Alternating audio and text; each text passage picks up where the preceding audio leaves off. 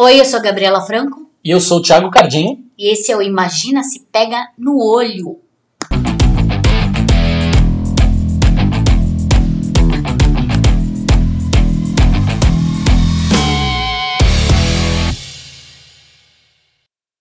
Olá, bom dia, boa tarde, boa noite, minha gente querida, amada, idolatrada. Não importa onde vocês estejam ouvindo isto, se é na academia, se é. Não, Não. na academia não. Espero que não, né? É verdade, não. Na academia não. No, no- seu exercício, né? Você pode estar de repente correndo, mas por favor, não vá para academia, tá?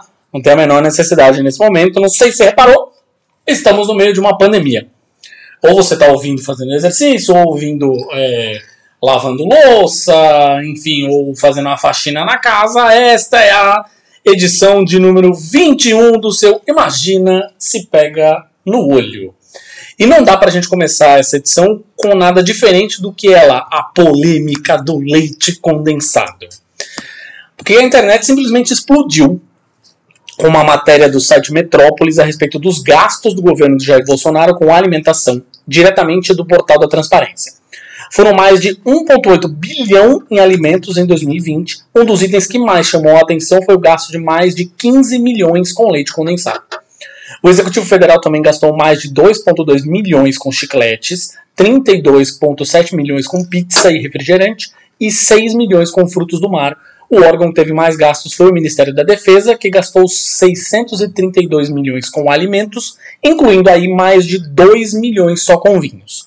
Assim, gente, o nosso ponto aqui vai ser menos sobre os gastos em si e mais sobre a divulgação desses gastos pela imprensa. Porque assim, Muita gente, inclusive da própria esquerda, né, que se posiciona mais à esquerda, questionou esses números. E aí uma galera veio dizendo assim: que absurdo, tá do lado do Bolsonaro agora, ele tem mais é que apanhar por esses gastos aí. Imagina se fosse a Dilma. Então, peraí, calma, caralho. A gente duvida, respira. Duvidamos, claro, que o governo tenha gastado milhões em frivolidades. É óbvio que não. A gente tem muitos exemplos práticos de gastos desnecessários desse governo. Mas essa matéria em si do Metrópole são só números. Aliás, até fazer uma correção, eles não são só, não é uma matéria, isso é uma pauta. Ou seja, faltou desenvolver, ah, putz, tem esses números aqui, hum, temos uma pauta, vamos desenvolver a pauta. Porque o que a gente tem com essa matéria são só os números brutos e ponto, Jogados ali. jogados. Sem contexto, isso é uma coisa muito importante no jornalismo, que se chama Apura- investigação. apuração. Então, Ah. assim, o que esses números brutos, eles já levaram aqueles posts do tipo, ah, todo esse gasto com leite condensado dá três triplex do Lula. Gente, o que é muito raso, na real. E só dá margem pro time Bolsonaro, lá pro time dele. Porque, vamos lá, o que esses números querem dizer de verdade? É isso que a Gabi falou. O que se espera do jornalismo é análise. Então faltou aprofundamento, faltou mergulhar nos gastos, comparar com outros governos, faltou fazer o que aí sim muita gente começou a fazer no Twitter depois. Aí sim teve um trabalho de investigação. Foram atrás de quem eram os fornecedores, entenderam quem que estava vendendo, por quanto estava vendendo. Opa, aí temos uma matéria. Exato. Aí isso é investigação, isso é jornalismo. Aí a gente vai expor superfaturamento, corrupção. Legal, a gente vai desvendar as tretas desse desgoverno, vamos desconstruir essa narrativa escrota de olha, agora a mamata acabou. Quando a gente sabe que ela tá só começando, né? Vamos fazer isso, tá bom. Mas vamos fazer isso com argumentação, com embasamento, porque esse número de trocentos milhões de blá blá blá, não sei o que, sozinho, não conta uma história, né? Exatamente. Isso é muito importante no jornalismo. Vamos também prestar atenção na fonte que solta esses números, né, gente? Vamos, vamos combinar que o Portal Metrópolis não é lá, digamos, o melhor local que dá um, né, um embasamento, uma matéria investiva, investigativa. Eles têm. O que eu tô falando é que eles têm exemplos de, de soltar clickbaits. É isso que eu tô falando. Ah, tem, claro. Entendeu? Sim, Eles têm sim, é, sim, tem. costume de soltar clickbait. Então, isso foi nada mais, nada menos que um clickbait. Eles soltaram, olha, veja quanto o governo gastou com leite condensado. E aí ficou tudo isso. Tipo, porra, como assim? Isso não tá.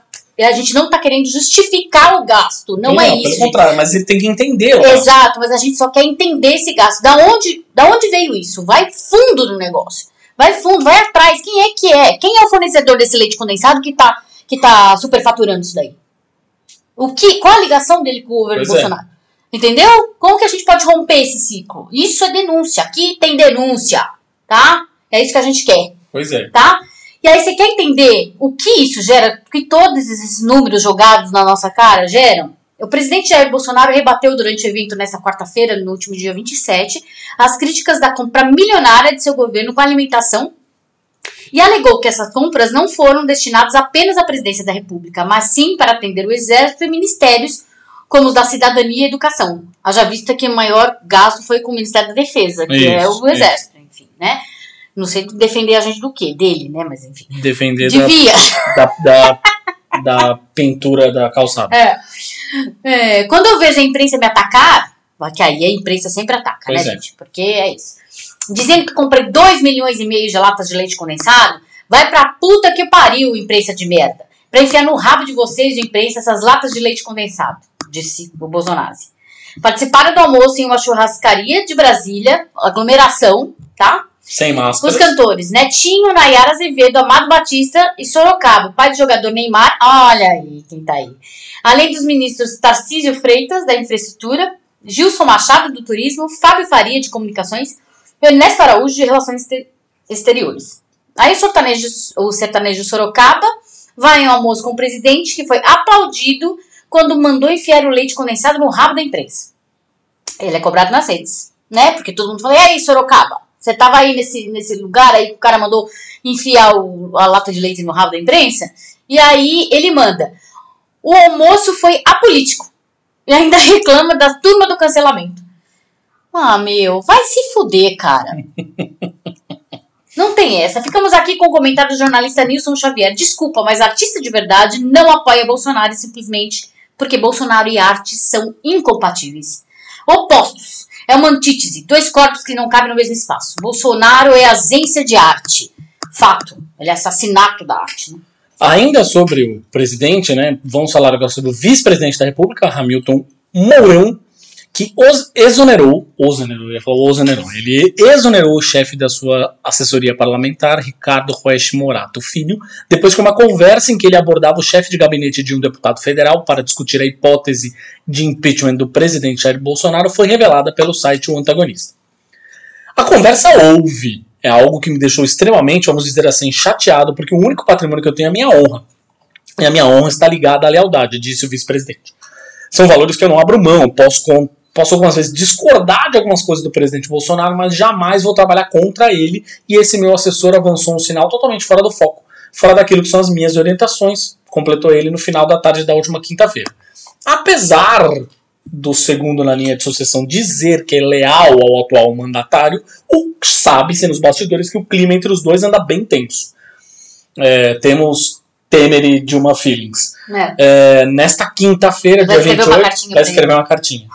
Na última quinta, dia 28, Bolsonaro desautorizou publicamente o Mourão de falar sobre uma possível reforma ministerial. As mudanças no primeiro escalão estão sendo discutidas por conta do interesse do Planalto de interferir nas eleições dos presidentes da, das- da Câmara dos Deputados e do Senado. Cargos estariam sendo oferecidos para os partidos do chamado Centrão Aí, em troca de apoio para os candidatos apoiados pela presidência. Como eu disse, Dilma e Temer feelings. Olha aí o PMDB de novo se Centrão, movimentando. Se alguém quiser escolher ministro, que se candidate em 2022 e boa sorte em 2023, disse o presidente ao ser questionado por apoiadores sobre a mudança no Ministério das Relações Exteriores. O Mourão, um dia antes, tinha dado entrevista à Rádio Bandeirantes afirmando que há debates para uma reformulação do governo e disse que Ernesto Araújo, que sabemos bem, por todas falamos isso no programa anterior, por todas as merdas que falou a respeito da China, tá dificultando pra caralho a negociação dos insumos precisamos que a gente precisa por causa da vacina. Mas enfim, ele disse que o Ernesto Araújo estava aí numa uma conversa de ser substituído. É, pouco antes, o Bolsonaro foi ainda mais direto e disse que, abre aspas, o vice falou que eu estou para trocar o chefe do Itamaraty e o que nós menos precisamos é de palpiteiro no tocante à formação do meu No ministério. tocante. No tocante a. Ou seja, o Mourão não quis comentar a fase- frase do presidente. Tá tenso o negócio, Tá né? tenso. Mas aí a gente vai para outro assunto que também é tenso, infelizmente, o nosso giro da vacina.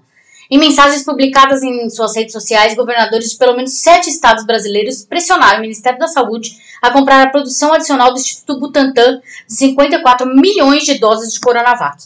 Aliado do governo federal, o governo do Amazonas, Wilson Lima, do PSC, disse em sua conta no Twitter que o ministro da Saúde, Eduardo pesadelo, se comprometeu com a compra das vacinas.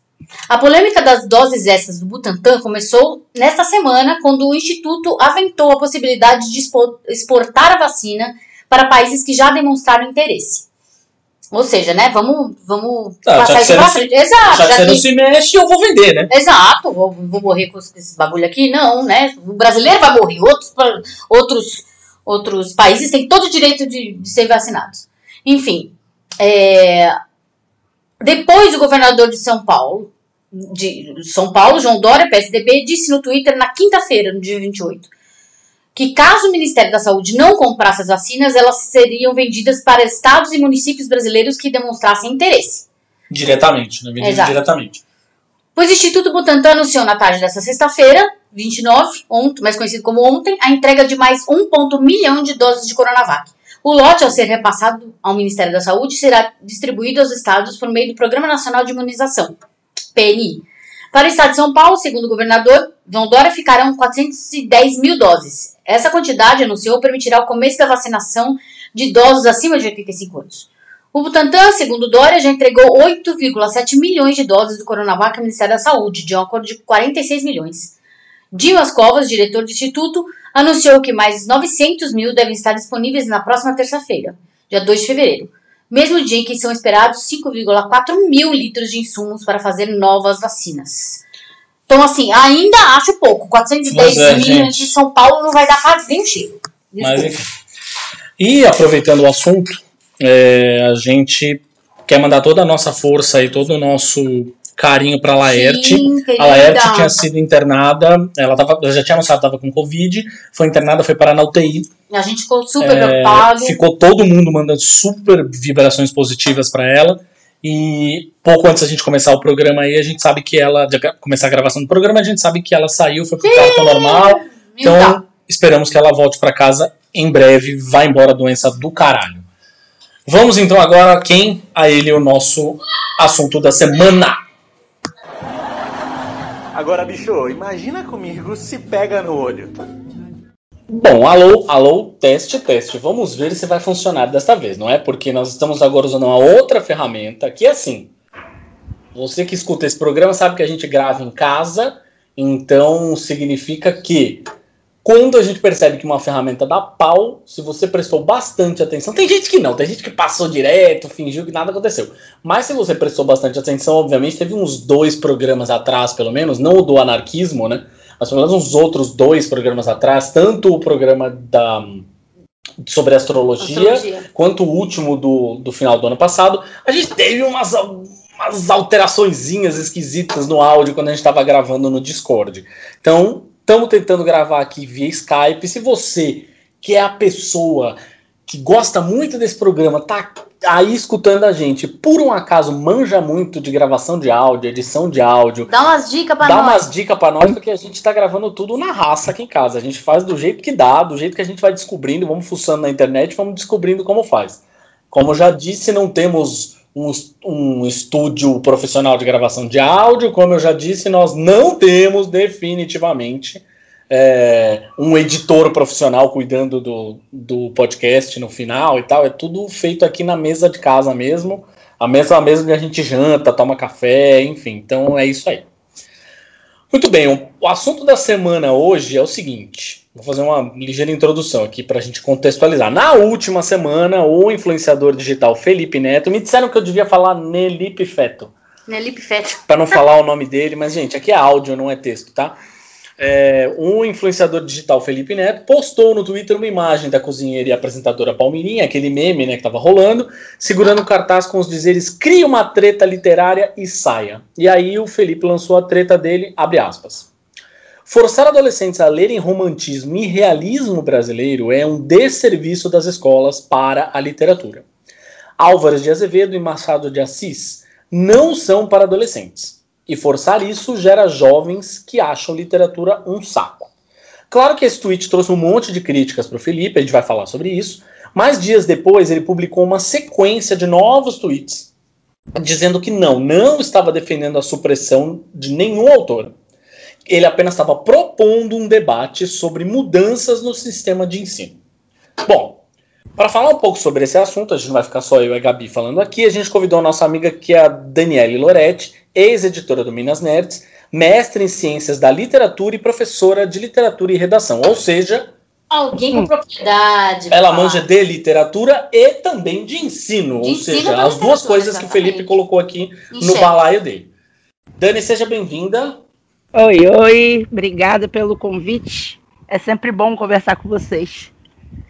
Dani, conta pra gente, o que, que você achou? Primeira coisa, assim, vamos lá, o que, que você achou dessa declaração do Felipe? É, então. ah, eu- eu tenho opiniões divergentes com relação a essa declaração dele, sabe? Claro, né? Como professora, esperamos de você isso. É, então. Porque, assim, muitas, muitos professores de literatura, pelo que eu vi, andaram pulando, dizendo que ele não sabe o que ele está falando, que é um contrassenso, é, que não tem que se defender esse tipo de coisa, tem que se defender a literatura acima de qualquer coisa e tal. Eu tenho. A minha opinião com relação a isso é um pouquinho diferente. Eu não acho que ele está errado, não. Eu não acho. Eu realmente não acho que ele está errado. Porém, Eu, enquanto professora de literatura, não acho que ele está errado. Porém, há maneiras e maneiras de você ensinar Machado de Assis. Há maneiras e maneiras de você ensinar o realismo. É, eu acho que dá para você fazer um adolescente gostar de Machado. Eu faço isso todo ano quando eu pego Dom Casmurro, porque todo ano a gente trabalha Dom Casmurro no segundo, no segundo ano. É, há maneiras e maneiras de você também fazer os caras gostarem de romantismo, sabe? Principalmente hoje no mercado em que a gente tem tanta HQ adaptando clássicos da literatura, sabe? uhum, Então, por exemplo, um, um, um HQ que eu gosto muito, que pega o alienista do Machado, é dos Gêmeos. Ah, sim, do mundo bar, verdade, verdade. Exato. É muito bem feita. Muito bem feita. Tá lá, o texto é do Machado, só que tira aquelas descrições enormes e transforma em imagem. Então você tem o Machado ali, você cria um leitor de Machado através de uma mídia diferente. Então o cara não deixou de ler Machado, sabe? Você só mudou o meio com o qual ele recebe. Então, sim, nessa, nessa, nessa medida, sabe, é importante a leitura do texto literário? Sim. Para o terceiro ano do ensino médio, que vai fazer vestibular e os vestibulares exigem. Mas para o primeiro ano, que está chegando do ensino, do ensino fundamental, cara, pega quadrinho, sabe? Pega o, o, a escala educacional, tem um monte é, de clássicos da literatura que são adaptados para quadrinho leva o cara a gostar. Então é nessa medida que eu falo que, tipo, eu concordo e eu discordo dele, entendeu? Eu, eu acho que sim, o cara tem que conhecer o romantismo, o cara tem que conhecer o realismo, porque o, o ensino ele está ficando cada vez mais distante daquilo que se é necessário para formar cidadãos conscientes Exato. tá? Então, e a gente sabe que a partir da literatura é que você cria mentes que pensam, sabe? Então, se o cara não lê, ele não vai pensar. Mas também, nessa medida, não é atochar num cara que acabou de sair do ensino fundamental, por exemplo, é, o Alto da Barca do Inferno, que o cara não vai entender picles. Percebe? Mas aí, e tá, tá, tacar Camões na goela dele, Camões, é verdade. Então, com uma linguagem totalmente pra, inacessível para eles, né? Com um vocabulário completamente desconhecido. E é isso que eu acho que, que ele estava querendo dizer. É, no fim, É, esse é o ponto. é. Eu- eu- discordar dele, eu discordo num certo ponto aqui, mas o que eu acho que, no fim das contas, as pessoas talvez não tenham se focado, e isso que a Dani falou é, é o- pra mim, a chave da história. De É. jeito de jeito. Pois é, eu acho que a discussão deveria ser talvez muito mais sobre como Isso é passado. apresentar a literatura, os clássicos, não sei o quê. Meu, vamos aproveitar que teve essa treta toda, que as pessoas todas resolveram. Teve gente que falou que o Felipe estava acendendo as tochas, falaram que ele estava fazendo um absurdo, e teve gente que falou: não, mas espera aí, calma, não é por aí. Esquece o Felipe. É. E vamos se focar, Qual na verdade, problema, na discussão. É É, a isso. educação brasileira. É isso. No fim, acho que é um pouco isso, né? Discutir essa coisa das, da jeitos de mudar. Em, porque, por exemplo, deixo aqui a pergunta para vocês. Assim. Muito se falou por causa desse tweet dele, no especificamente as pessoas nem tanto se focaram no Álvares de Azevedo, que ele falou, né? As pessoas focaram muito no Machado. É porque Machado... Não, mas é porque Machado ele é, é, o baluarte da literatura nacional. Todo mundo incensa Machado. Não que Machado não seja é, é maravilhoso, longe disso. Entendeu? Mas há um incensário em cima de Machado de que ele é o paradigma de toda a literatura nacional, que não é bem assim, sabe? Porque, por exemplo, é, o Álvares de Azevedo tem coisas muito legais além das poesias dele, sabe? Se você pega Noites na Taverna, que é um, um, um, livro de contos do Álvares de Azevedo, que todo ano eu conto que ele tem coisas bizarras, macabras, góticas, é. sabe? É, esquisitinhas. É mais você que adora isso, né? Exato. Então, independente dele estar na listagem de livro, quando chega no Álvares de Azevedo, eu vou falar do Noite na Taverna, eu vou falar no Macário, entende? E, invariavelmente, eu sempre tenho dois ou três que vão atrás do livro e vão ler. Já é uma história. Pô, e os caras viram pra mim e falaram assim, pô, professor, que livro louco! Adorei, não entendi metade, mas tipo, o que eu entendi foi legal. Você, aí você pega o cara, conversa. O que, que você não entendeu? Vamos lá, entendeu? Ao invés de você escolher, por exemplo, uma lista fixa de livros que não muda, tipo, nunca, e o cara não vai ler, o cara não vai ler, eles falam na minha cara, peguei resumo. Entendeu? Ah, e tem. Quê? Tem isso. Deixa eu só fazer uma ressalva aqui. Estamos, a gente está gravando isso no sábado, dia 30 e a gente, eu e a Gabi, a gente mora perto do, do estádio do Palmeiras. E hoje tem um jogo da Libertadores, Santos e Palmeiras. Então por isso que vocês vão ouvir talvez uns fogos aí, tá? Tô contextualizando o coitado do ouvinte que pode ouvir uns fogos no, no fundo aí. Mas você tá falando desse negócio do resumo, isso é uma outra coisa que eu queria discutir também. O quanto essa cultura, que é uma cultura muito do. Eu ia falar, já ia expor a idade aqui, porque eu ia falar do colegial. É, mas o quanto essa cultura dos médio. resumos do, do, ensino médio e tal, isso acaba necessariamente prejudicando.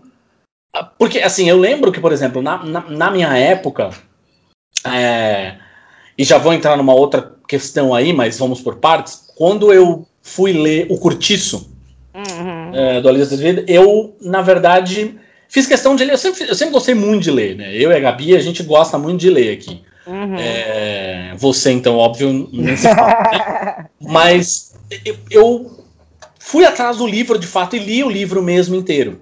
Uhum. É, mas o restante da turma, eu percebi claramente, assim, é, e aí isso valeu tanto para o Curtiço, quanto para a Senhora, quanto para Primo Basílio, enfim. É, a galera focava basicamente na história dos resumos, e aí resumos a gente pode falar tem resumos maiores, resumos menores, resumos menos detalhados, mais detalhados, enfim, mas não deixam de ser resumos, né? A pessoa não está lendo o livro de fato. É... As pessoas se focavam muito nisso, meu, fiz aí, faço o que tem que fazer, respondo as perguntas da prova e, e vamos Acabou. em frente. É. O, o quanto essa cultura você acha que de fato tira do, do, do adolescente essa vontade de ler também?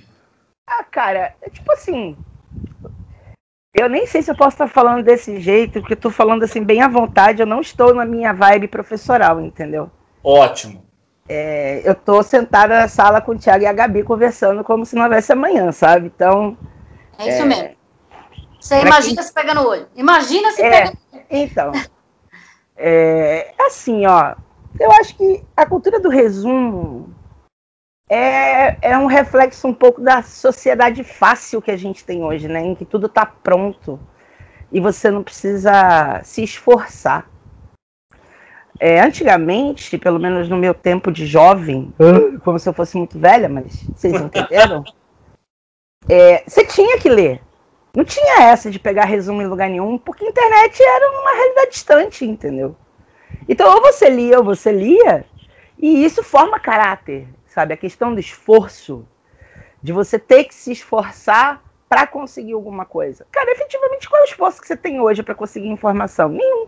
Você abre o celular, tá lá. Você precisa digitar três ou quatro palavras e o Google preenche o resto e te apresenta. E aí, se eu tenho um resumo, eu vou ler o resumo, eu vou guardar o resumo, vou fazer a prova e acabou. Qual foi a reflexão que eu tirei disso? Qual é a graça de você pegar um poema, por exemplo, e tentar entender o que o cara tá falando? Uma música que seja, sabe? Pega Letícia. Essas músicas, tipo, extremamente descartáveis que a gente tem hoje, essa produção descartável, imediatista. E aí é óbvio que se você pega Machado de Assis e as discussões filosóficas dele, sabe, pega Dom Casmurro, é, que é um livro tenso, que todo mundo acha que é. Ah, a discussão principal do Dom Casmurro é traiu ou não traiu? Caramba, nenhum! Ele é muito mais do que isso, ele fala sobre abuso. Ele fala sobre quebra de limites. Ele fala de uma mulher que quebra paradigmas. E se a gente parar para pensar, talvez seja a, a, quarta mulher na literatura brasileira que quebra paradigmas na voz de um homem. Nem vou. É, porque você tem os perfis de mulher do José de Alencar, a Lucila, a Aurélia e a Diva, que também são três mulheres na voz de um homem quebrando paradigmas. Uhum. Só que, tipo, essas discussões passam batido nos entremeios do texto literário, porque as pessoas não discutem. Não discutem. É. E elas reduzem, na verdade, o livro a isso, né? No final das é. contas.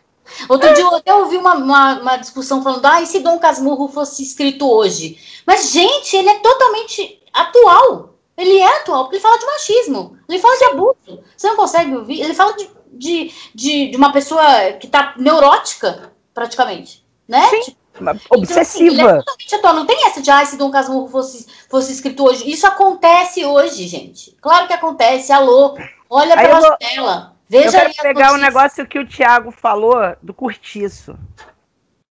É, todo ano eu, eu, me envolvo em polêmica, porque eu sempre falo que a pombinha foi abusada. Hum. Percebe? Ela foi vendida em casamento antes mesmo de poder selo, né? E aí dá toda a questão da menarca dela, da menstruação, que não vem até os 18. Quando vem, é um processo louco, e depois que ela foi excitada sexualmente por outra mulher. Que não deixou de ser um abuso, percebe? Sim, porque não foi consensual. Não, só que não é só porque foi mulher que não é abuso. Exato. Entendeu? Só porque não foi um homem não significa que não tenha sido um estupro. Percebe? Uhum. E é uma discussão muito séria. E principalmente, de novo, sobre o olhar de um homem positivista, esquisitíssimo, esquisitíssimo, determinista, preconceituoso pra cacete. Sabe? Que coloca aquilo como uma psicopatia. Ele trata a homossexualidade como uma, um patos, uma doença. Sim. Só que são coisas que, tipo assim, se você não traz para adolescente, ele não percebe. Ele não percebe. E acho que talvez um passo para a gente justamente despertar o interesse dessa molecada por esses clássicos, que, gente, assim, não, não são chatos. Porque, assim, veja, em nenhum momento no isso é importante que se diga também, tá? Em nenhum momento no tweet do Felipe ele disse que Álvares de Azevedo e Machado de Assis são chatos. Não, Isso não. as pessoas falaram depois. As pessoas saíram dizendo, ah, porque ele tá falando que o Machado de Assis de é chato. De novo, mas uh, interpretação errada daquilo Isso. que se lê, percebeu? Exatamente. Exatamente. Eu não vi problema nenhum no cara virar e falar assim, cara, olha, realismo, romantismo no Brasil ninguém aprende porque o sistema escolar não propicia uma leitura prazerosa. Cara, ele não tá errado. Mas também não é só a escola, é o professor. Sim, faz toda a diferença. Então, Entendeu? era isso que eu ia falar, na verdade. Por exemplo, se você. É, é exatamente isso. Eu estou vendo todas essas discussões que você está levantando aí, a respeito do Curtiço, Dom Casmurro e tal. E eu imagino que, óbvio, isso talvez seja o seu ponto de partida para falar com seus alunos, certo? Sim, normalmente é. Ainda que eu me meto em várias confusões por causa disso. é, eu sei de algumas. Se, essas, é. se a gente tivesse esse tipo de provocação, talvez não funcionasse melhor? Sim. Ou seja, você mas... não despertasse muito mais. Pô, peraí, Dom Casmurro é sobre isso? Peraí. Thiago, mas você acha que eu tenho uma porrada de aluno que volta e meia no Facebook e manda coisa para mim sobre Dom Casmurro porque é, eles não leram? Todo ano eu recebo pelo menos três ou quatro memes sobre Dom Casmurro e, tipo, eu sou marcada assim, ó. Olha aí, Dani, todas as coisas que você falava. Dom Casmurro, livro inesquecível. É Machado. Sim. É o mesmo Machado que o Felipe meteu pau, entendeu? Então a Mas é gente a vê que não é, só- não é a obra em si, mas como ela é apresentada. É o Exatamente. professor, cara. E a gente entra no cerne da profissão, sabe? De como a gente se tornou descartável, e aí, como a gente se torna descartável, a gente perde a vontade das coisas de qualquer jeito. Percebe? Uhum. Porra, se eu não sou valorizado, qual é o esforço que eu vou ter pra fazer o cara ler Dom Casmurro? Eu tô lembrando aqui, eu falei do Curti, falei do Curtiço por, por, por experiência pessoal, enfim, porque eu gosto muito do livro, na verdade. Talvez seja o segundo livro de literatura clássica, assim, que eu mais gosto, o que eu mais gosto ainda é Memórias de um Sargento de Milícias, que eu amei quando li na, na adolescência, ainda na escola, e depois reli algumas vezes nos últimos anos e gostei sempre, assim. Mas os dois, para mim, têm uma coisa em comum, e isso que você está falando de- do papel do professor. A professora fazia a gente criar peças de teatro Sim. com os, com os livros que a gente lia. Pra Então, internalizar o negócio. A gente, ela dividia o grupo, a classe em grupos, sei lá, a minha classe acabava sendo dividida em três grupos, assim, que a classe era grande. É, cada um pegava um livro e tinha que fazer uma peça de teatro. Obviamente, todo mundo assistia e todo mundo discutia, o que era muito legal, assim. Então eu lembro de ter feito, feito peça de teatro do Curtiço, do Memória do Sargento de Milícias, do Primo Basílio. É, e foram todas muito legais e a discussão que teve depois foi muito legal. A professora de literatura era uma professora muito é, ligada nisso, assim, também, Você tem né? que ser praticamente um dramaturgo, né, Dani? Tem não só professor de Dramaturgo. É, você tem que ser dramaturgo, você tem que ter licenciatura em Você dramaturgia. tem que ser psicólogo, dramaturgo, ator, é, produtor, tea- é, produtor de evento, é, pedagogo. Você tem, tipo, o professor, ele hoje em dia, ele não é só professor, ele não pode mais entrar na sala de aula, da, principalmente em tempos de pandemia, que a gente não tem mais sala de aula, nossa sala de aula é virtual, né? A gente tem que entrar via Zoom e, e jogar, tipo, entupir a lousa de matéria, porque não tem mais lousa. Você tem que falar, entendeu? Você tem que fazer joguinho, entendeu? Então a gente está virando ano a ano recreador, não professor, porque você não consegue ter uma discussão é, decente, sabe? Por mais que você faça. Eu lembro que, na verdade, os professores, não só de literatura, mas qualquer matéria, por exemplo, eu tive um professor de química que me fez me apaixonar por química, tanto é que eu fiz o colegial técnico de química por conta desse professor. Porque ele, ele envolvia, gente. Ele envolvia. Ele, ele saía da questão da- das fórmulas químicas, ele falava, gente, olha, tipo, a, carteira onde vocês estão sentados, cê- me fala do que, que essa carteira é feita. Ah, qual a matéria, bababá. Então, ela tem isso, tem aquilo, tem aquilo. Ele, ele trazia para o dia a dia, ele trazia para a realidade. Ele fazia a gente se identificar com aquilo, falar, a química está em tudo. Em tudo que você faz tem química. Química é transformação. Ele contou história de química, alquimia, que aí mexia com bruxaria, que mexia com um monte de coisa. Sabe? Tipo, ele trazia isso para nossa vida. Né? Então. Que, que é, e é isso que, que, é que faz um professor diferenciado, né? Quando você traz a matéria e você faz o aluno se identificar com aquilo, falar, opa, isso tocou, a- a- acendeu uma luzinha aqui, isso me interessa. Porque a maioria eu vejo pela minha filha de adolescente agora. A maioria das coisas que ela lê, fala assim, caraca, pra que, que eu vou usar essa caralha na minha vida? É. Fórmula de Bhaskara. O que, que eu vou fazer com isso, porra? É. Então o professor tem que mostrar pra ela que, tipo, há uma hora na vida Você, Você vai, usar essa bosta. você vai usar? Bhaskara. Exato. Então, assim, essa é toda a diferença, né? Na verdade, eu começo as minhas aulas com o primeiro ano de uma, uma forma muito simples. Eu vou começar com vocês dois, posso? Claro. Diz pra mim o que é literatura. E o que, que é literatura? É estudo dos gêneros da. Não sei. Não sei, professora. Não, é sério. O que, que você acha que é literatura? Define pra mim. Você acha que é estudo de gênero? Beleza. E aí, Thiago, o que, que é pra você? Acho que literatura eu tentaria descrever como uma, uma forma de expressão humana, na verdade. Uhum. Uma arte? Sei lá. Conjunto de obras literárias? Não sei. De. Classificação dos estéticos das obras literárias? Não sei. Bem-vindos, vocês estão respondendo quase igual um aluno de primeiro ano do ensino médio. Se eu disser para vocês dois que não é nada disso, É literatura. nada disso é literatura. Eu resumo a literatura com uma palavra: Hum, vida. Sim. Porque se você levanta, acorda, dá bom dia, você começou a escrever o texto literário do seu dia. Toda vez que você senta para contar algo para alguém, que você conversa com alguém, você está fazendo literatura.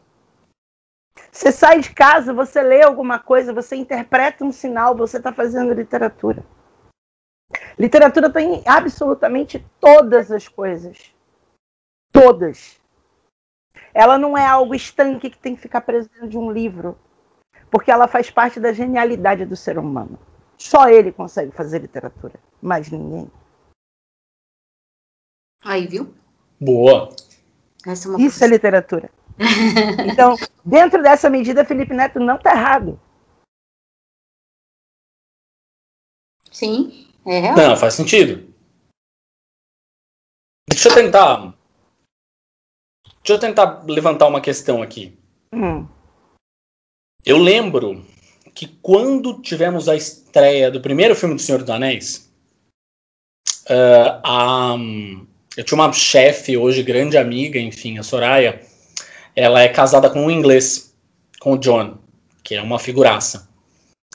Eh, e essa minha chefe era fanática por Tolkien. Fanática, amava Tolkien.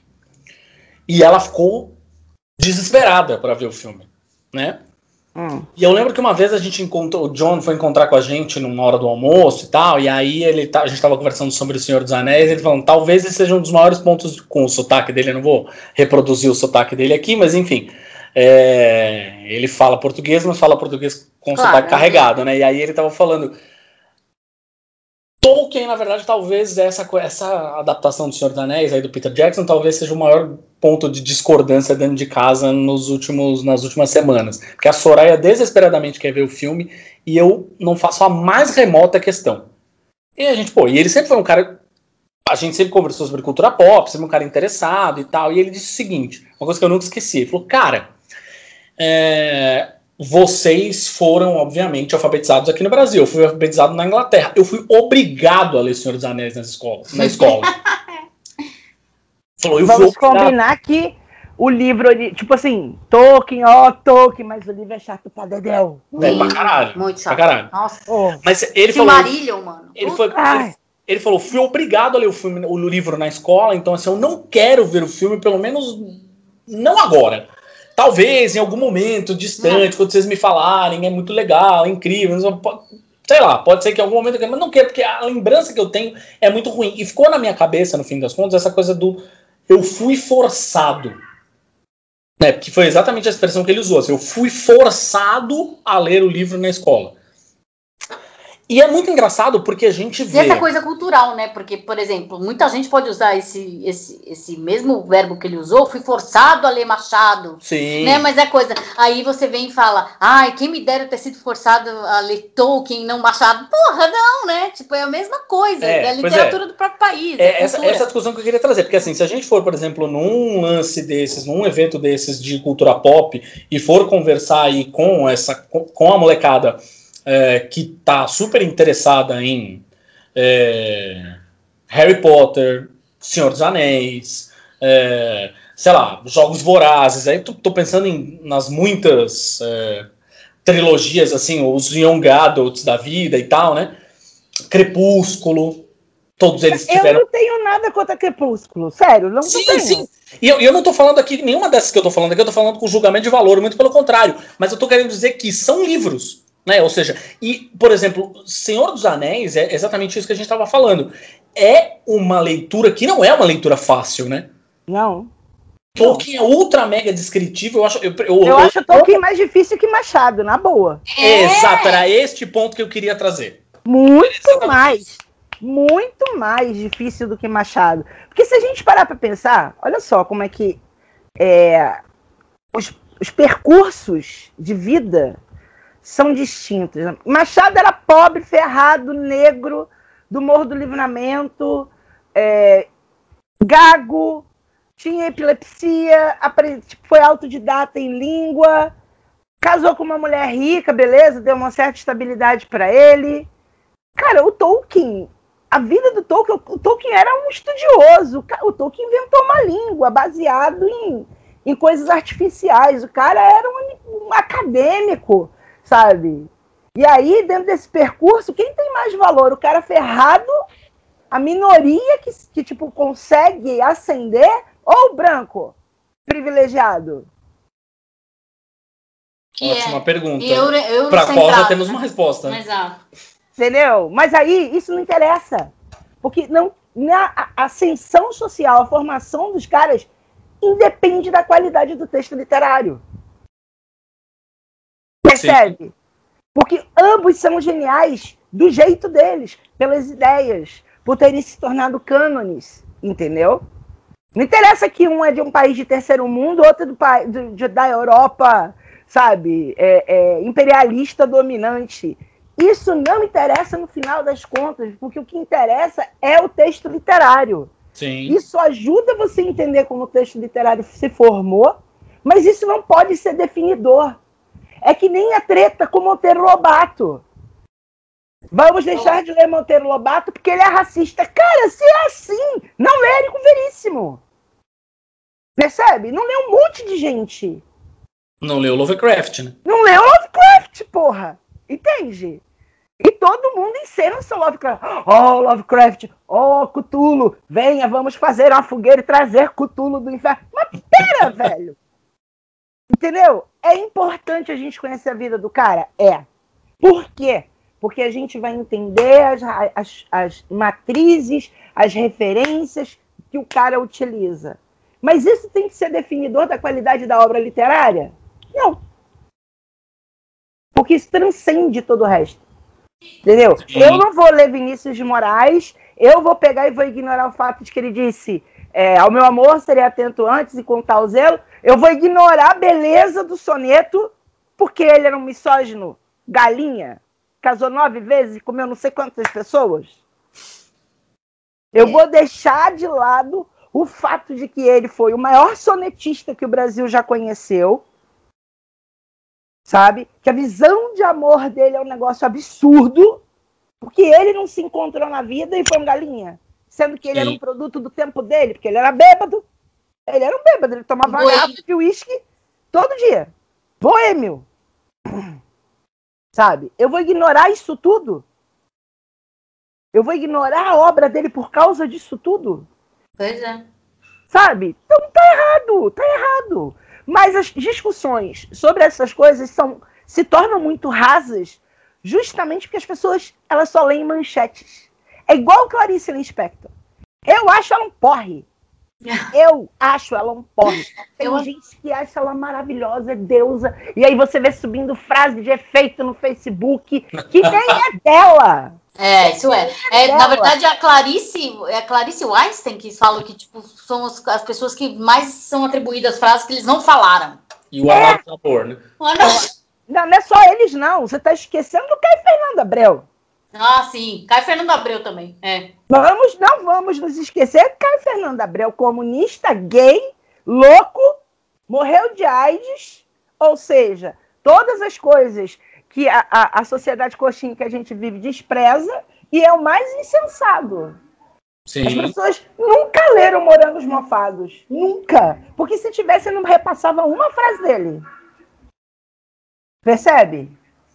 E é isso que, que, que mata na nossa sociedade hoje. A superficialidade. A ausência de discussões profundas e reflexões sobre o que se lê. Porque as pessoas não leem. Não leem. Entendeu? Não leem. Sim, Nem o tô- nerd. Nem o nerd lê. É. Não, ninguém lê. Ninguém lê. É real. Sim. Então, mas eu- qual, qual que é a minha grande questão aí? É, o que que talvez, no caso dessa comparação entre o Tolkien e o Machado de Assis, o Tolkien com essa descrição de cinco páginas a respeito da textura de uma folha, é, o, o, o que que torna, portanto, para um adolescente que vai lá e devora os... Quantos? Sete livros de Harry Potter? Quantos são os livros do Harry Potter? Eu já me perdi, confesso. Nove. São seis. Seis? Pra mim não era nove. Seis. É, Seis. seis, que os filmes são sete, né? O último É, filme então é isso. Divide o último livro em dois filmes. É, o que faz um adolescente, por exemplo, devorar sei lá, a trilogia do Senhor dos Anéis, mas ter uma, uma aversão, por exemplo, ao Ma- ao Machado de Assis? É só o fato, como o John, marido da minha ex-chefe, disse, ser uma coisa, entre aspas, forçada pela escola. Ah, eu vou ter que ler na escola, blá, blá, blá, blá. Ou é talvez a incorporação pela cultura pop. É a incorporação pela cultura pop. Simples. Porque olha só, desculpa. Beleza, Senhor dos Anéis são três volumes, três volumes enormes, que é um parto de ler. Sim. E eu estou falando enquanto um leitor ávido, certo? Enquanto um leitor formado, que lê ativamente desde os 15 anos, certo? Eu levei um tempo monstruoso para ler O Senhor dos Anéis. Eu também, cara. Eu também. Cara, dá sono. Eu não Ainda fui inventar de ler inglês. Caralho. Exato. Eu fui ler inglês. E aí depois eu peguei em português e piorou. O tradutor foi pior ainda. Entendeu? Mas se eu pego Machado e sento, tipo, Memórias Póstumas de Brás Cubas, eu leio em uma tarde. Meu, o alienista é maravilhoso, cara. Ele é Porra. muito fácil. Gente. Engole aquele livro. A Cartomante Sim. tem cinco páginas. E ela fala sobre o quê?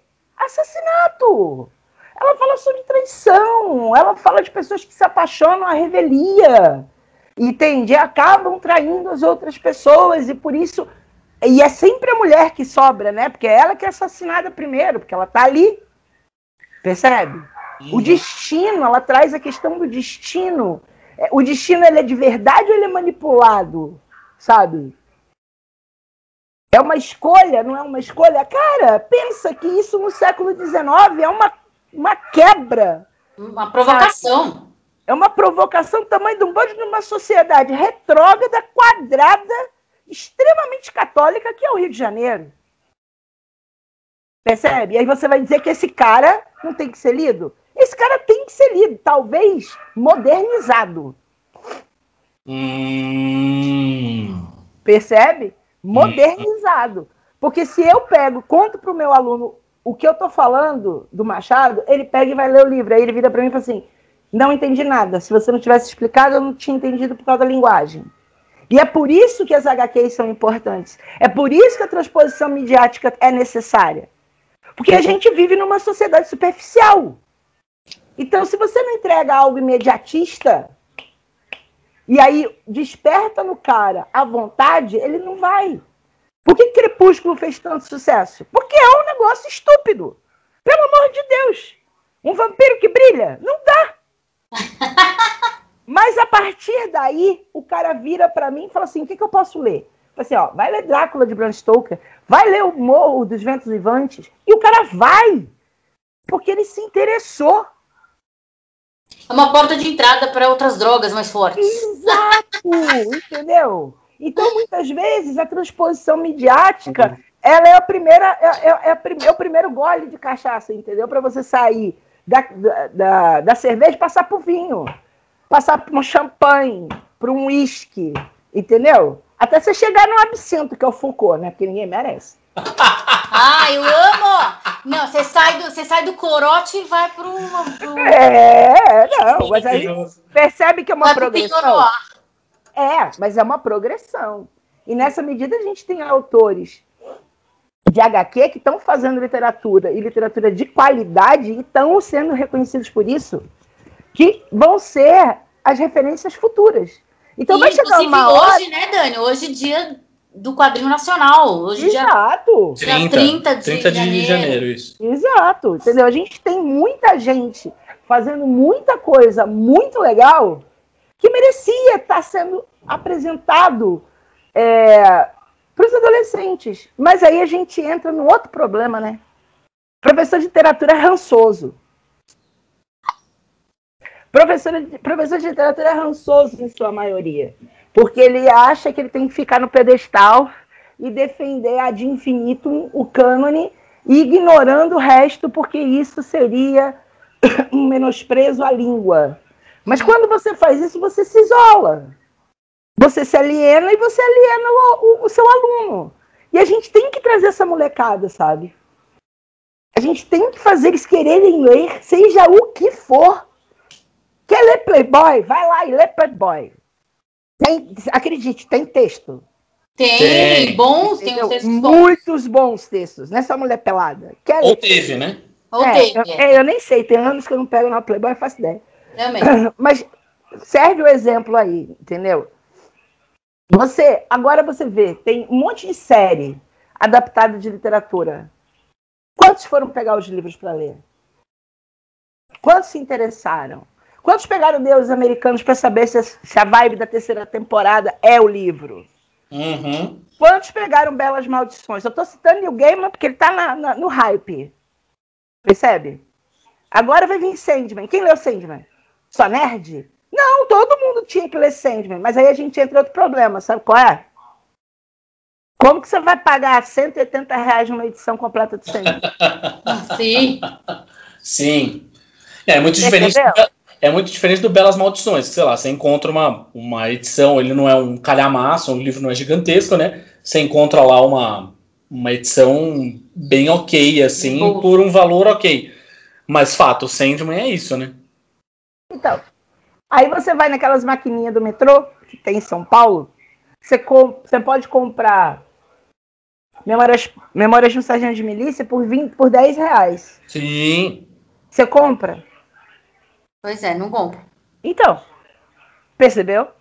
Você não pode pagar 180 reais no Sandman, mas você pode pagar 10 reais no memória sargento de milícia. Mas eu não vou pagar 10, mem- 10 reais no memória sargento de milícia porque eu não vou entender a linguagem. Ó, paradigma. Entendeu? E aí você continua alienando a literatura para o resto da massa.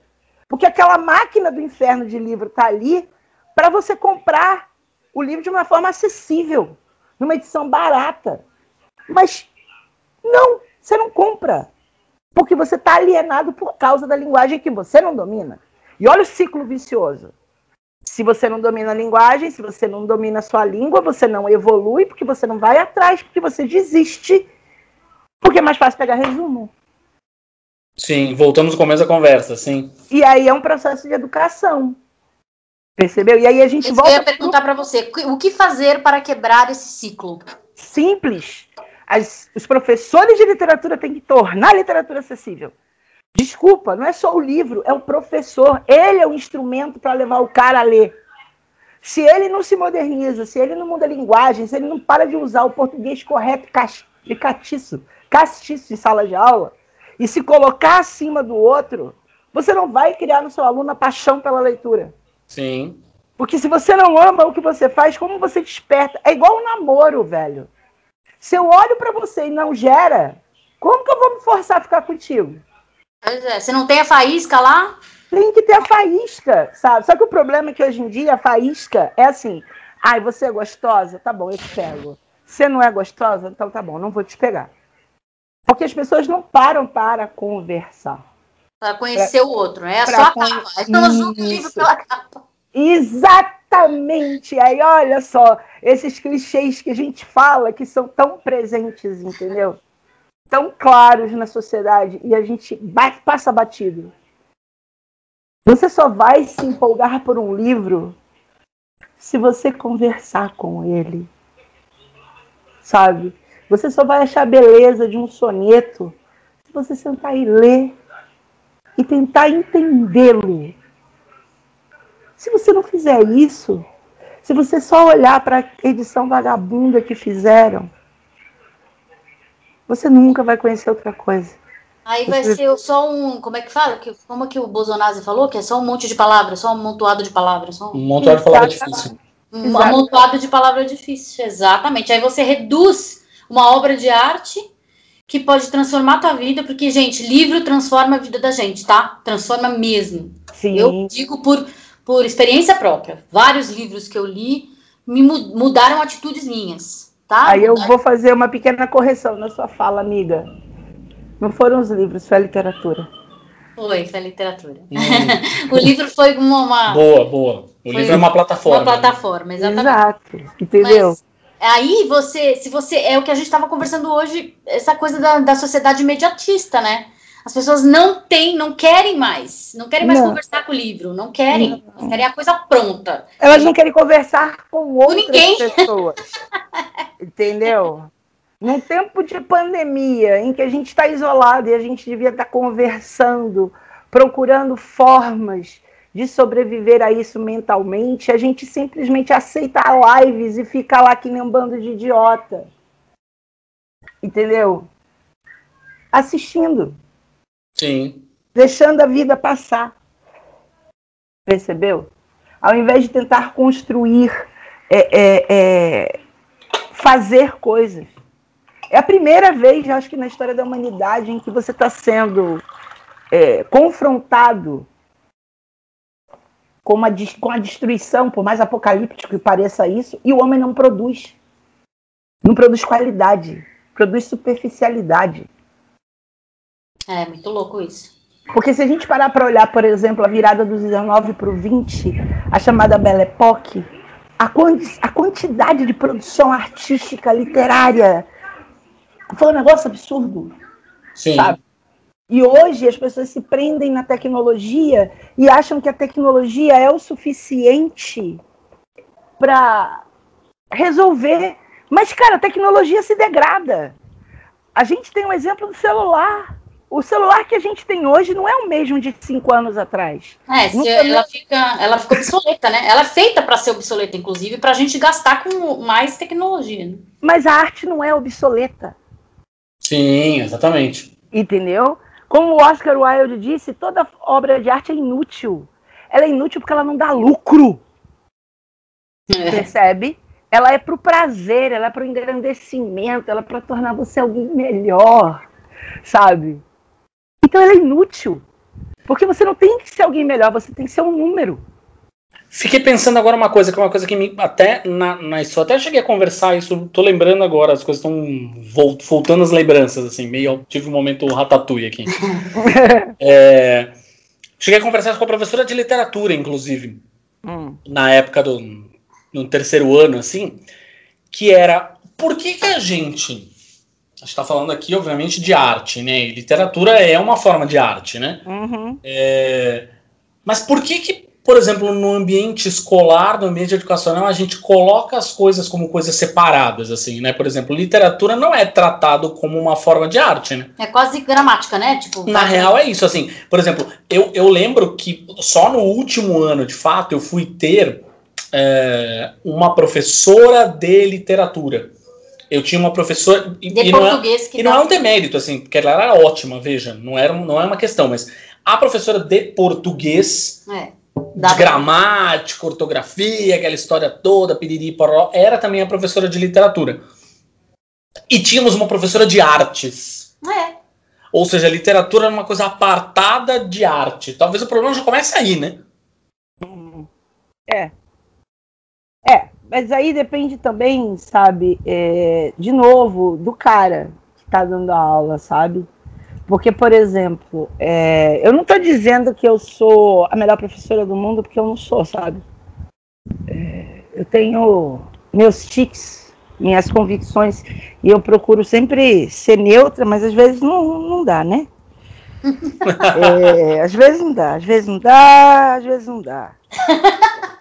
Mas, de novo, a gente volta para o papel do professor.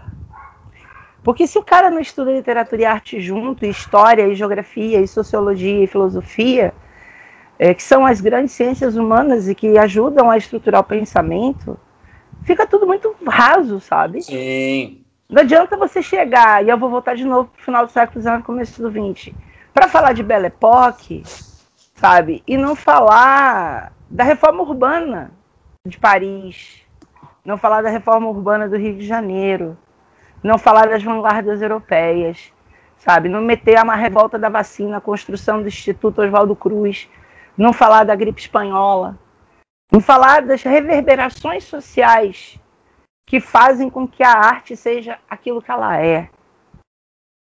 Sabe? Como que você vai entender quem Picasso foi se você não souber que em algum momento da vida dele ele pintou um quadro que mudou tudo dentro de um bordel? Porque as pessoas, elas acham que as coisas brotam.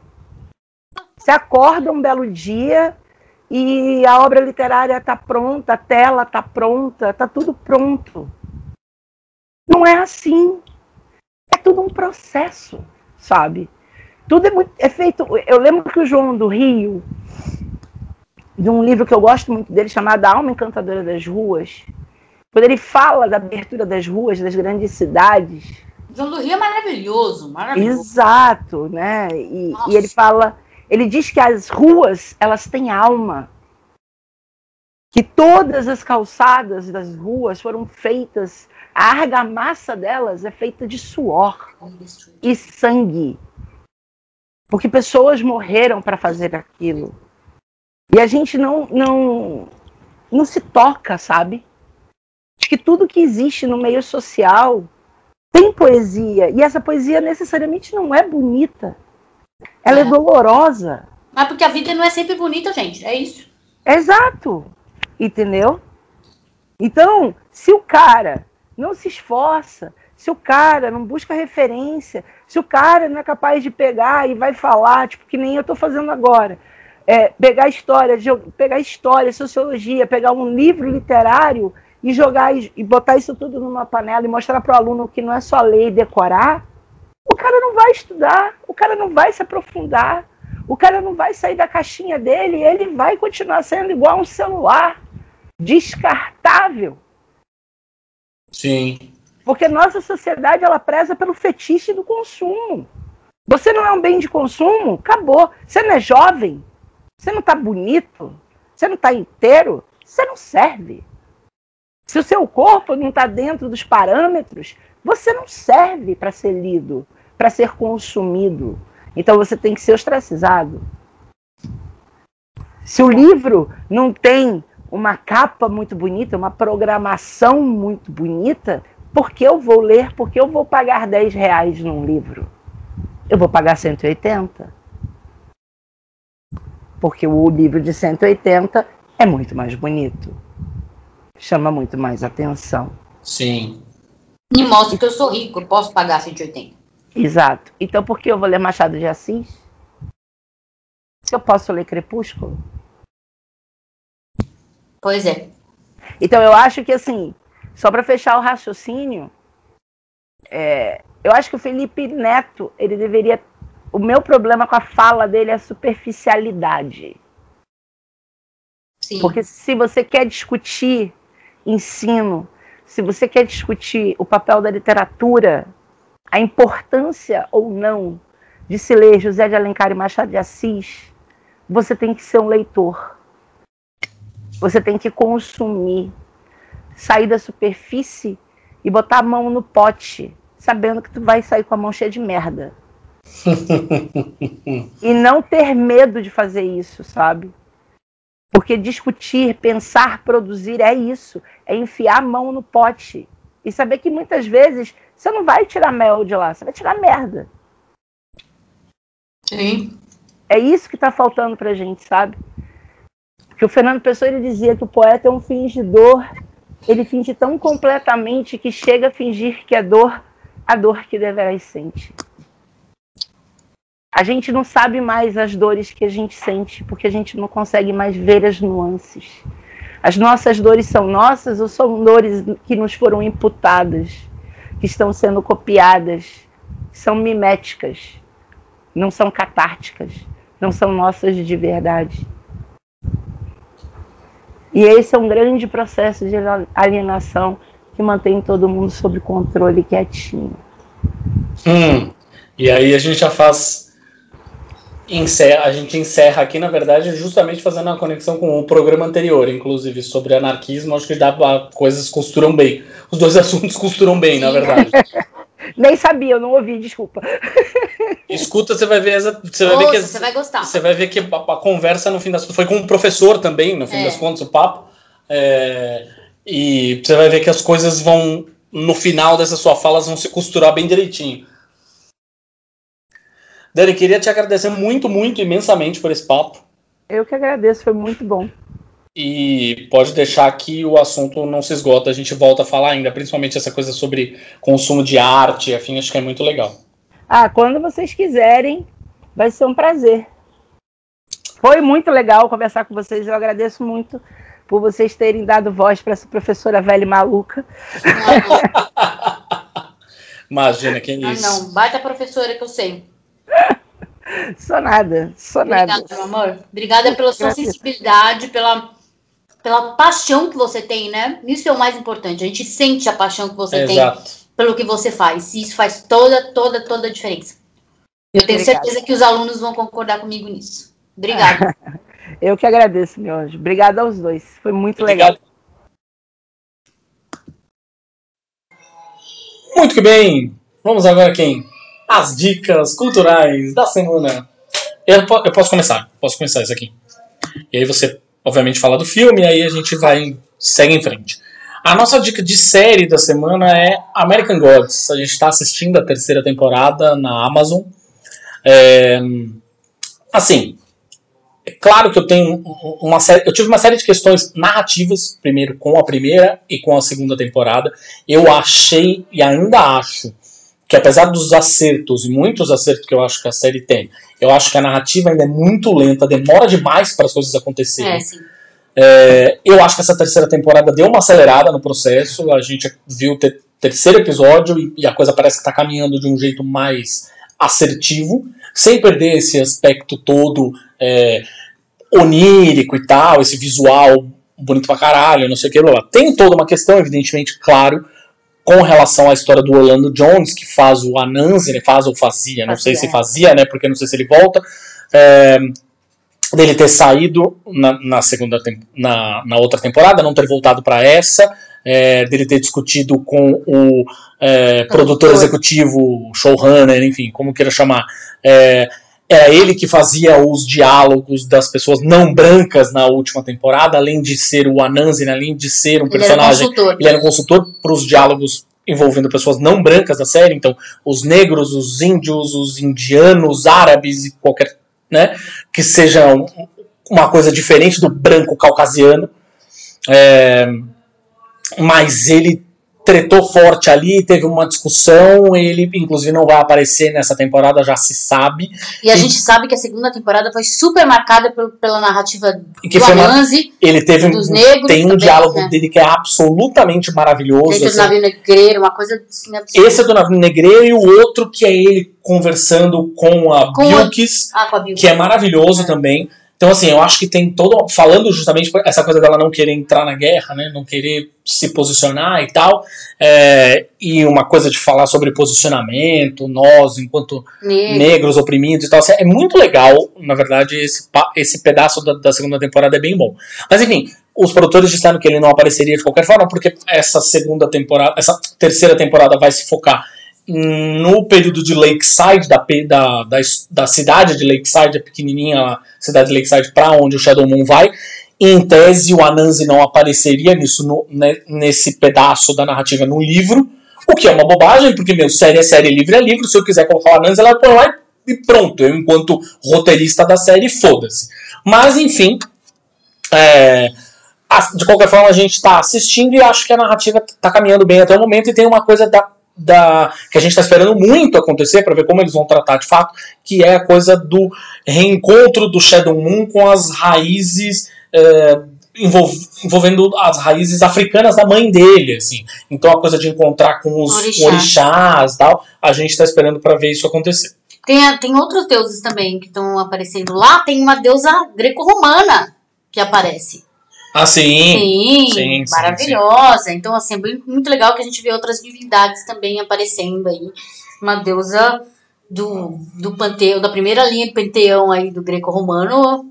É uma, é uma das mulheres de Odin, É, é verdade. né? Vamos. A gente está assistindo aí qualquer mudança no meio do caminho, a gente promete que avisa vocês. Ainda estamos no processo.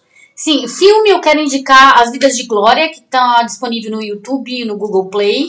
Eu pensei que estivesse no- na Amazon Prime, mas não tá. A gente tentou é, encontrar, enfim. encontrar, mas não teve, mas assim, é 11 reais no YouTube, você baixa lá, e é sobre a vida, na verdade em inglês ela se chama The Glorious, e é sobre a vida da jornalista e feminista Gloria Steinem, que é um grande, uma grande inspiração para mim. Eu sou muito apaixonada pela vida da Gloria Steinem, pelas coisas que ela fez. Ela foi crucial no movimento feminista, nos direitos das mulheres dos anos 60, 70. Ela foi editora e fundadora da revista Miss, que foi uma, uma revista totalmente feminista e feminina, né? Tipo, di- dirigida por mulheres, feita por mulheres, escrita por mulheres, pensada por mulheres, para mulheres. E, e é um filme muito legal, também dirigido por mulher. A maioria das. Da, da- grande parte da equipe, acho que quase 98% da equipe é feita de mulheres. É, se olhar, É, se olhar créditos, nos né? créditos, é totalmente assim. Acho que só diretor executivo é homem, uma coisa aqui, outra lá. É, tem os produtores executivos que é a galera que arruma dinheiro nos bastidores lá, basicamente. é Exatamente, isso. é. E, mas a grande maioria da equipe é composta por mulheres e eu amei o filme. A, é, ela mostra, na verdade, fases da vida da Gloria Steinem. Então, ela criança, ela adolescente, ela um pouco jovem, que ela é interpretada pela Alicia Vikander. E depois ela mais velha, madura, que é pela Julianne Moore, que eu amei. Ela tá maravilhosa no papel de Gloria Steinem. Igualzinha, inclusive. E com participações da Gloria, The Real Gloria, no final do filme. E ele é lúdico, ele tem muitos elementos gráficos, ele lembrou um pouco até de um estilo de, de direção do Oliver Stone, meio que me lembrou um pouco assim. Então eu recomendo pra vocês The Glorias, pra vocês ficarem sabendo um pouco mais sobre a vida da Gloria Steinem. E, a- atenção, fiz uma descoberta incrível com esse filme. A Gloria Steinem nunca se casou, e ela se casou aos 68 anos com o. segurem, eh, estejam sentados nas cadeiras. Ela se casou com o pai do Christian Bale. Então nunca na minha vida eu fiquei imaginar que a Gloria Steinem foi madrasta do ator Christian Bale, o Batman. A Gloria Steinem, além de foda, era madrasta do Batman, cara. Ainda bem que ela não era mãe, né? Para. Não era Marta. Olha, tentaram, tentaram, viu? Mas enfim. Então fica aí a minha dica, As Vidas de Glória. Gibi também com você. Ah, é, gibi é comigo. Ah, eu tava atrás desse gibi muito, né? Ele é, ele foi editado, ele foi publicado pela editora Intrínseca, ele se chama Laura Dean, Vive Terminando Comigo. É da Mariko Temaki e desenhado pela Rosemary Valero O'Connell. E ele é lindinho, é muito legal. Eu fui até a loja Monstra pra comprar ele, olha só, dar um, um beijo à distância, né? Pro Gui, porque nem a gente não pode mais se abraçar, é uma droga isso. Um beijo pro Gui, eu amo a loja Monstra, então sempre que eu posso eu compro dos, dos amigos, porque eles estão passando maus bocados nessa quarentena. A gente sabe o dos pessoal, perrengues é, da galera. né? perrengues, principalmente a galera que tem comércio, então a Ugra, nosso abraço pra Ugra, nosso abraço pra Monstra, que são nossas lojas do coração. Beijo Dani, beijo Gui. E Laura Dean é um é um, uma graphic novel, na verdade, que conta sobre duas meninas que estão que estão tentando manter um relacionamento. E aí mexe muito com a questão de permissividade, na questão de, de consentimento e de autoestima. É muito legal, eu recomendo para todo mundo é, que puder ler. Dean vive terminando comigo. E, gente, quem nunca? Vocês vão muito se identificar com, com, com, a, com a Freddie, que é a Frederica, que é a namorada da Laura. Enfim. E aí, pra música aqui, na verdade, assim, na última semana a gente teve tanto, sei lá, pra quem gosta de música mais pesada, teve o lançamento do disco novo do Acept, que tá ótimo, mantendo uma regularidade bem interessante né, nas, na última década aí, desde que eles é, trocaram o vocalista, o Mark Tornillo entrou no lugar do Udo. É, teve, tem um disco novo do Weezer, que é uma gracinha, o disco é uma delícia, assim, pra quem gosta de rock mais indie e tal. Porém, eu quero, na verdade, aqui trazer a coisa mais pra perto de casa e quero é, recomendar o disco de um chapa chamado Fabiano Negri. Fabiano é um cara da região de Campinas que há muitos e muitos anos, assim, há décadas eu diria, tá no rolê musical aí. Ele foi vocalista do Rei Lagarto, que é uma das bandas de hard rock talvez mais reconhecidas do Brasil. Quem é mais desse rolê assim de hard rock, mais pesadinho, assim e tal, não sei o que, é, com certeza deve conhecer. Nos últimos anos ele tá na carreira solo dele, tá lançando consistentemente discos muito bons, vinha lançando consistentemente discos muito bons, experimentais, alternativos, com uma sonoridade é, totalmente inesperada, às vezes até para quem conhecia ele, enfim, de verdade, recomendo. No ano passado ele lançou o que deveria ser o último disco da carreira dele. Ele estava cansado do, do- da, desse rolê musical aí e ele lançou The Fool's Path, é, que é basicamente um disco meio autobiográfico, assim, falando sobre a carreira dele na música e como ele estava dizendo, gente, pra mim deu, tchau. Só que o mundo dá muitas voltas. E aí ele costuma publicar com os filhos, inclusive, às vezes, tal, gravar vídeos dele fazendo covers, ele tem uma voz incrível. E ele fez um cover, tem um cover, se não me engano, era, acho que era do, do Soundgarden, ah, que ele publicou, e uma gravadora gringa, uma gravadora, óbvio, independente, pequena, não sei o que, blá, foda-se, recente tal, mas não importa. Uma gravadora gringa ouviu esse som dele e falou, porra, cara, cola na nossa, vamos gravar. E aí, esse ano, essa semana, na verdade, saiu Reborn, a primeira parte, né? Ele vai lançar isso em, como se fossem dois EPs, né? Então a primeira parte saiu essa semana, Reborn, do Fabiano Negri, que é a volta dele. É, e cara, o disco tá muito legal, assim, assim. No geral, eu posso dizer que é um disco bem Queen mesmo, e- e pensando até em termos de é, positividade, de otimismo, é um disco ensolarado e tal. Ah, mas eu acho que tem momentos de groove ali, de rock com groove que me lembravam bastante o, o Glenn Hughes. Tem momentos até que me lembram o próprio Soundgarden mesmo. É, é um disco muito bonito, muito gostoso de ouvir, muito pra cima. E, meu, Fabiano é um cara incrível, eu acho que ele merece todo o apoio. Fabiano Negri, procurem aí nos Spotify da vida. Então É isso, gente. Um beijo, um queijo. Fiquei sabendo aí que o vinho, por exemplo, ele ajuda, é, na verdade, combate as enzimas chaves do coronavírus. Então a gente vai meio que fazer um brinde aqui a combater as enzimas chaves do coronavírus, meio que adiantando essa vacina, né? Por favor. É, É, ressignificando o alcoolismo da quarentena. A gente é, convida vocês a seguirem a gente nas redes sociais, no Twitter, Facebook, Instagram. É, quem participou do sorteio, nosso muito obrigado. Os vencedores a gente já divulgou, mostramos inclusive todo o processo de sorteio, inclusive os percalços do processo de sorteio, porque a gente é assim. É, lá nos nossos stories. É, vocês, os, os vencedores já foram devidamente anunciados, já estamos conversando com eles, os- as entregas devem ser nas próximas semanas. Devemos ter outras paradas do tipo rolando em breve. É, por isso fiquem sempre de olho nas nossas redes sociais e, meu, divulguem aí o trabalho. A gente, Divulguem e deem também sugestões de temas, gente. a gente deu uma crescida bem legal, assim, na- na- nas últimas semanas.